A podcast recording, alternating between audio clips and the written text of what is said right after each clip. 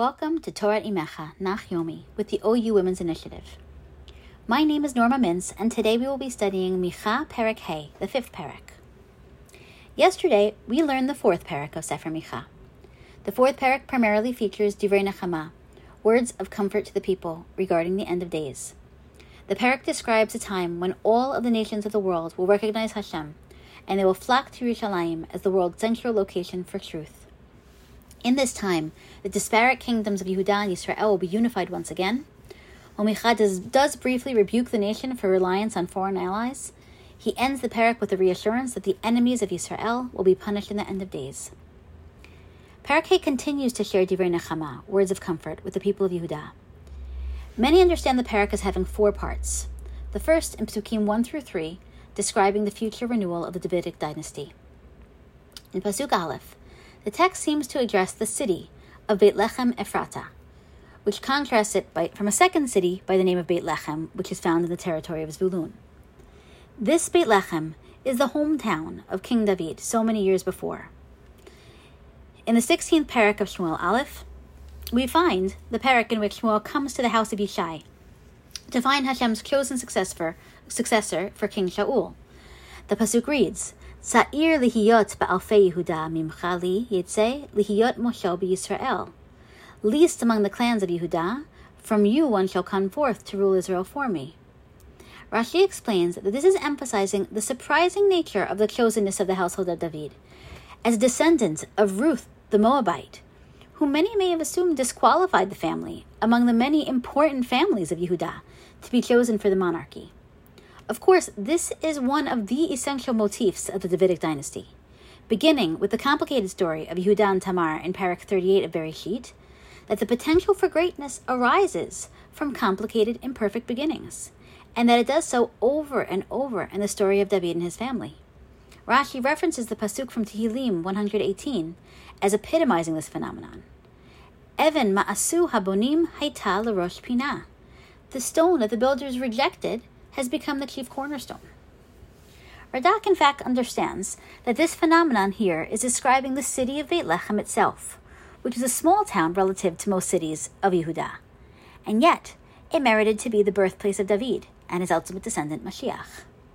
Many of the commentators on this pasuk, however, including Metzudot and Malbim, make the point that Beit Lechem is the emphasized birthplace of David, but not necessarily that of Mashiach, as they are responding to Christian writers who point to this pasuk as support for their understanding of the Messiah's um, birth in Beit Lechem or Bethlehem. Rav David Sabato explains that as this parak celebrates the future messianic king, in the background stands the deep disappointment regarding the kingship of Chizkiyahu HaMelech. Chizkiyahu was a great king with tremendous potential, so much potential that the Gemara tells us in Sanhedrin 94a, Bikesh Hakadosh Baruch Hu la'asot Chizkiyahu Mashiach. At one point, the Holy One, blessed be He, sought to designate King Chizkiyahu as Mashiach. The Gemara goes on to explain why Chizkiyahu was not so designated, as he does not sing Shirah, or song in praise of Hashem, as his predecessor David did. It is a complicated discussion rooted in a nuanced understanding of the figure of Chizkiyahu in Sefer Melachim Bet and Divrei Amim Bet. But for our purposes, it is important to understand that Micha felt the loss of the thwarted opportunity of his time. Pasuk Bet describes that the people will suffer at the hands of their enemies until they are finally redeemed, and the extended nation, um, extended nation will return and reunite. It is interesting that in the previous parak, the text also employed the image of a woman in childbirth, though there, most of the commentators assume the expulsion of the fetus had a negative connotation, with the expulsion of the people into exile. But here, the labor seems to signify the people being delivered by Hashem following the difficult labor period. In both images, the labor period is a period of difficulty that must be endured, but with very different conclusions. With the sequence of Psukim 1 through 3, we find the development of the figure of Mashiach from the simple beginnings described in Pasuk Aleph to the strong and effective leader that he becomes. Pasuk Gimel or three reads, "Va'amad v'ra'a be'oz Hashem big'on Shem Hashem Elokav v'yashavu ki ata yigdal arafse aretz." He shall stand and shepherd by the might of Hashem, by the power of the name of Hashem his God, for they shall dwell secure, for he shall become great to the ends of the earth. And how fitting that in this pasuk that the text should particularly emphasize Mashiach's shepherding of the people in the end of days, when it says Va'amad v'ra'ah reish ayin hey. This frames this as his Davidic evolution from simple and unassuming to great and powerful. Psukim 4 and 5 describe the peace that will emerge in Messianic times. However, in Pasuk Dalid, Micha asserts that, should Ashur threaten this peace, then Hashem will establish seven shepherds and eight princes to fight and punish the enemy and to restore the peace. The naming of Ashur as a threatening enemy is somewhat strange, considering that the Assyrian Empire collapsed in the 7th century, but the reference to the specific nation underscores Rav Sabato's point about the echo of Chizkiyahu's potential throughout this parak, as Ashur was the dominant enemy, dominant enemy in his time. But the idea is meant to be understood more generally for us. As for the seven shepherds and the eight princes, the Mefarshim bring many ways to understand this. In Sukkah, in the Gemara of Sukkah 52b, the Gemara asks, Who are these seven shepherds? And the Gemara explains, David is in the middle, Adam, Shet, and Methuselah are to his right, Avram, Yaakov, and Moshe are to his left. And who are the eight princes among them? They are Yishai, Shaul, Shmuel, Amos, Tzfanya, Tzidkiah, Mashiach, and Eliyahu. In his commentary, Rashi cites this Gemara and goes on to say, Ve'eni yodea mehechan lamdu. And I do not know how or why Chazal identified these specific individuals. I will just take a moment to note how powerful it is to see Rashi's acknowledgement of his ignorance of anything, considering the vastness and the depth of his understanding of so very, very much.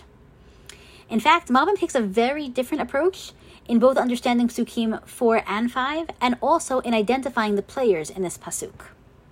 First, he asserts that the power of Shalom itself, or peace, um, as it will emerge in the days of Mashiach ben David, that no one will even have to fight. Through the recognition of the world of God's dominion, even Ashur will turn to us and want to be part of the covenant of peace.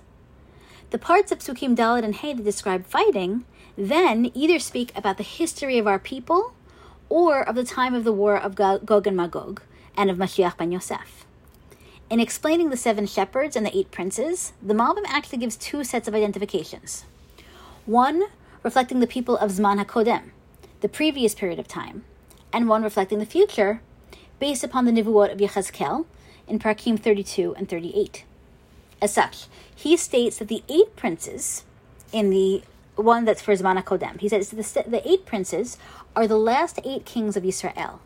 Yehoachaz, Yoash, Yorovam, Zechariah, Menachem, Pekachia, Pekach, and Hosea. He actually does not include one king of that period, Shalom ben Yavesh, who, who reigned for only one month.